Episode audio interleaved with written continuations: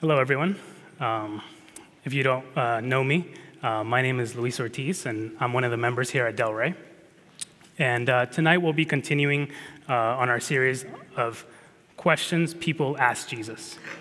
And um, the question that we be, will be looking at tonight is Who is my neighbor? And so, as we read the passage and th- think about what it says, our main idea for tonight is this Let us find justification in God alone, and only through Him learn to love others rightly. Let me say that one more time. Let us find justification in God alone, and only through Him learn to love others rightly. And so we'll first walk through uh, the context, what happens prior to the question, and then the question itself, and then lastly, the answer.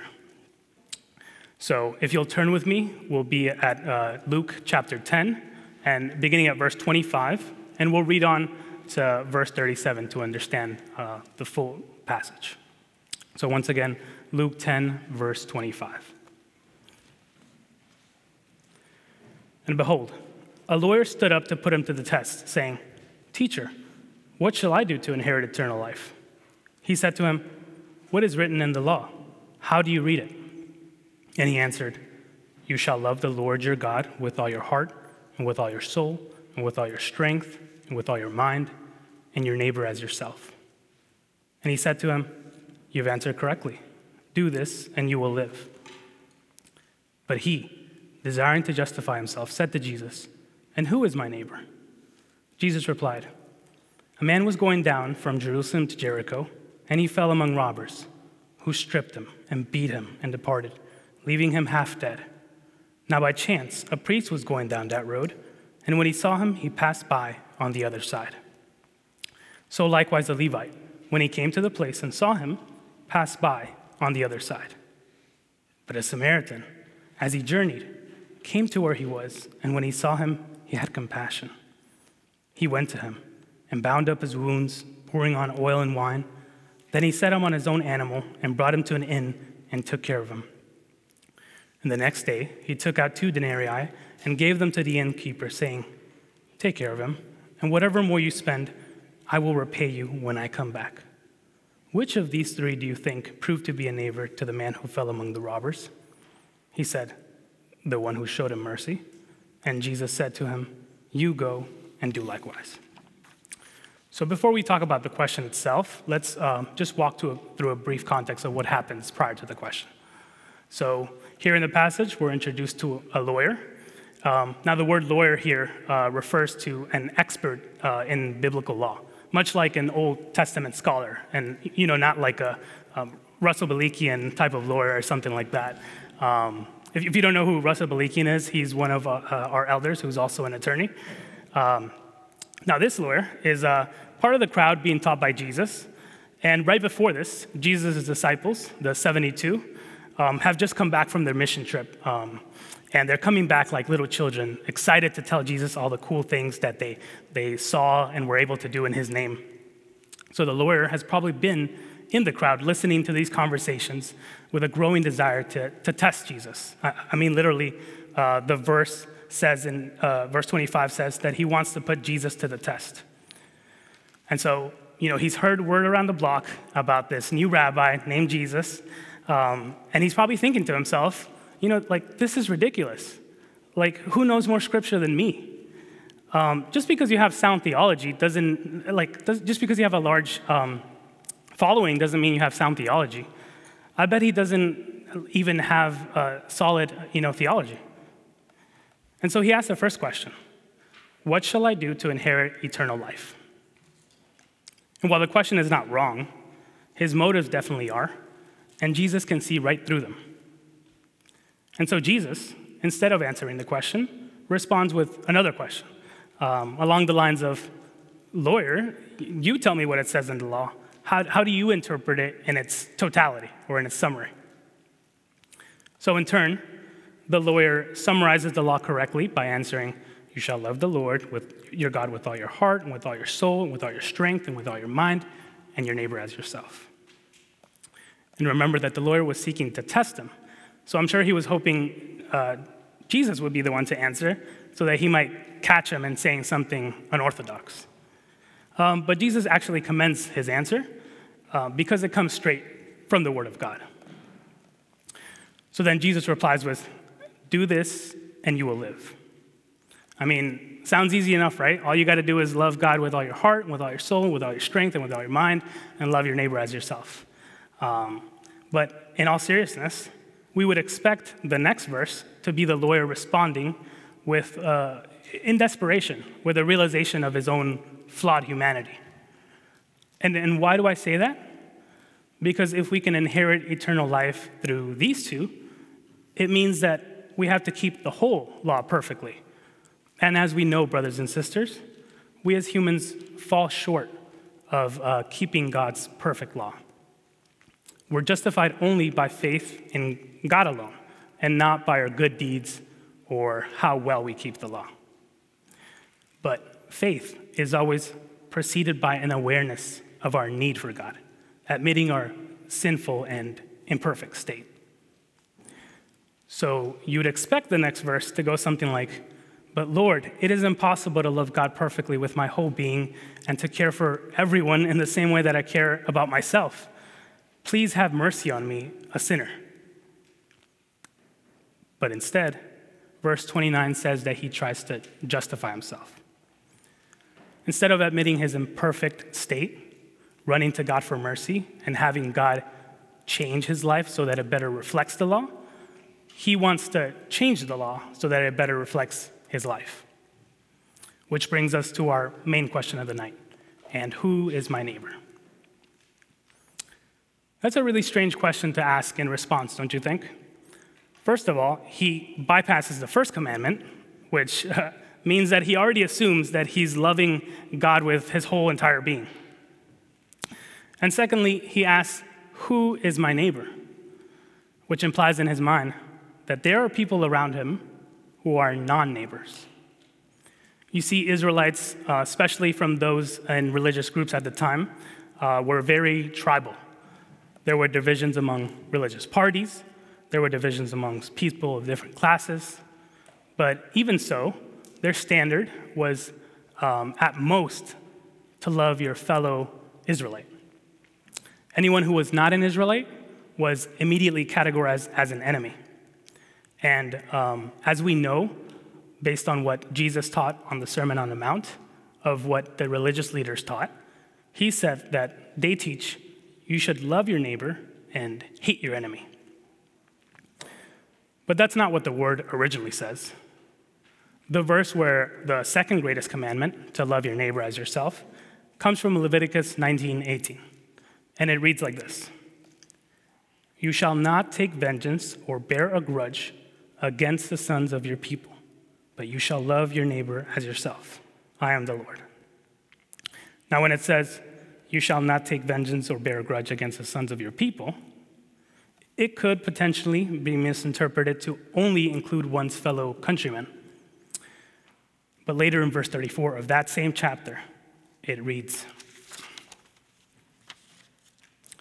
You shall treat the stranger who sojourns with you as the native among you and you shall love him as yourself.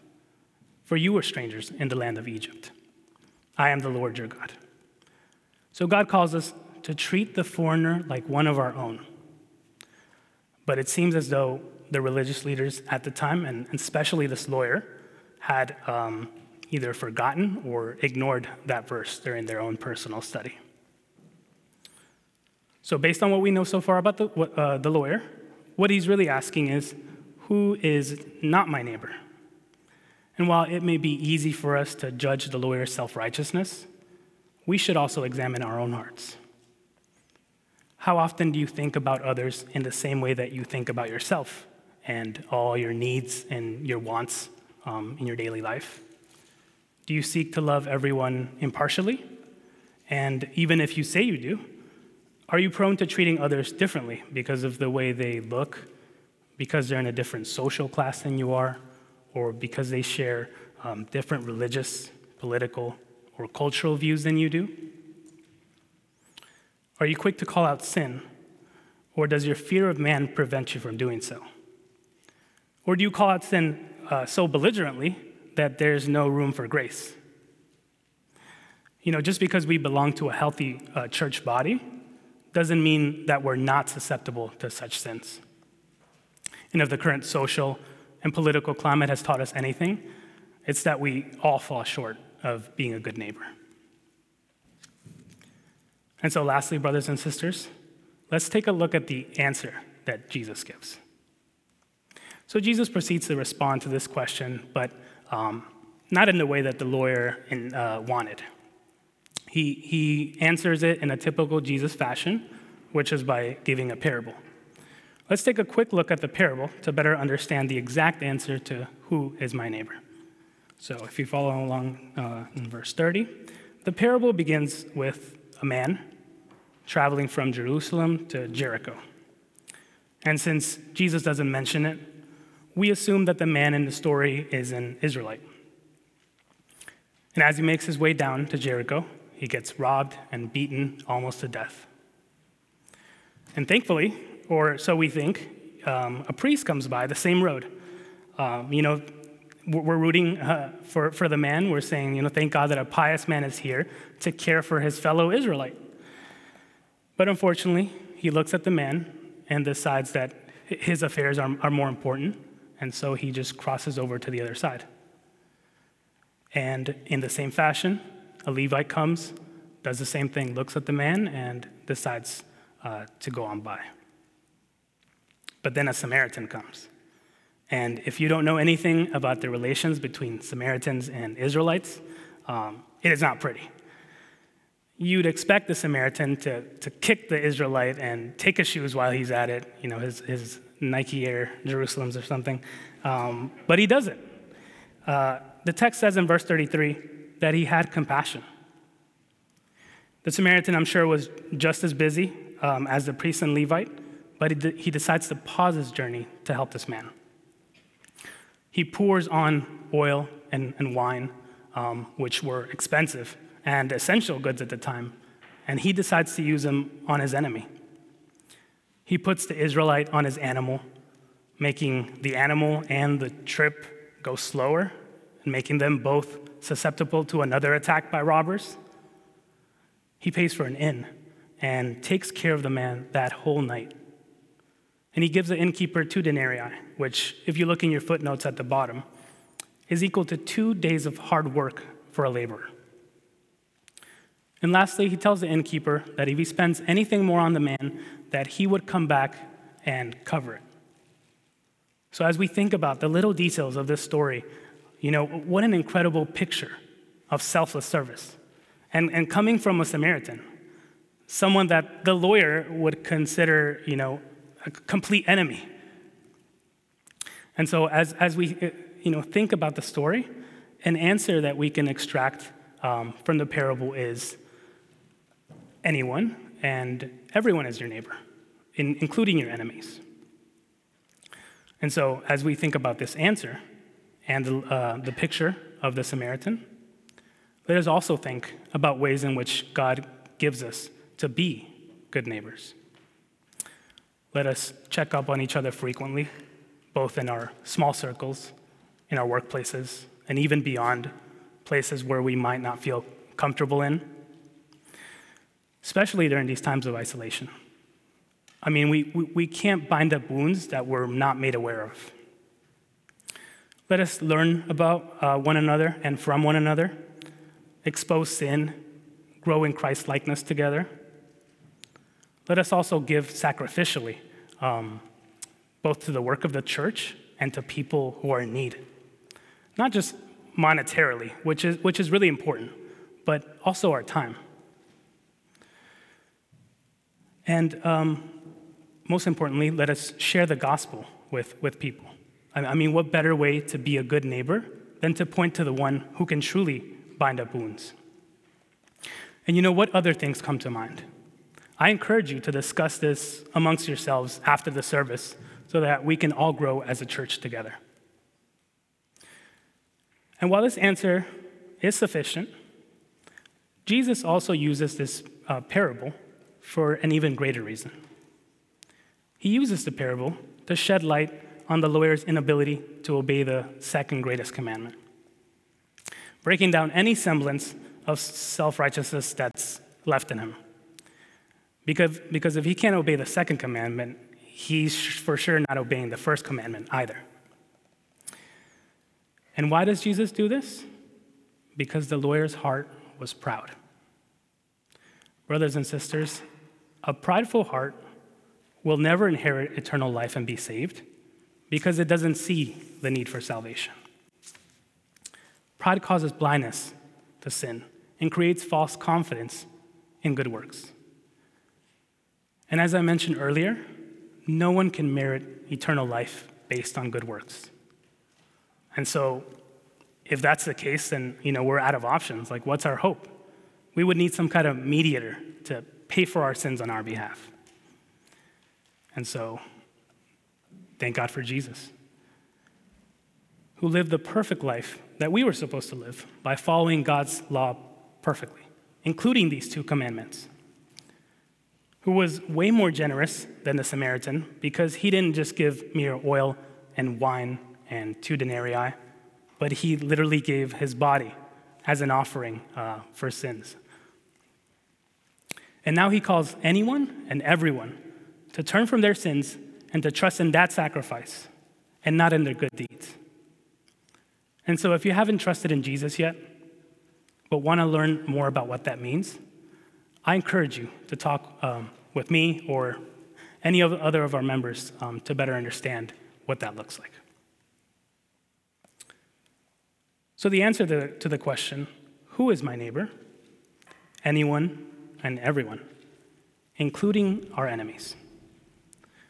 But we can only love our neighbors as ourselves by crying out to God first and asking Him to change our hearts in order for us to look more and more like this beautiful picture of generosity, but even greater, to look like His Son Jesus. Let's pray. Lord, thank you for, um, yeah, your beautiful picture that you've shown us of generosity, Lord God, but even better for, for um, yeah, sending your son Jesus, um, the best of neighbors, Lord God, who, who gave um, his time and everything that he had, all his resources, Lord God. And um, yeah, we, we, pray that um, you may change our hearts, um, that the Holy Spirit may, may dwell in us and may cause us to, to, to love the people around us, even the people we might not normally uh, be around, Lord God. And yeah, I just pray that you help us to, to, to be a light in this world, um, especially in these times of darkness. We pray this in Jesus' name. Amen.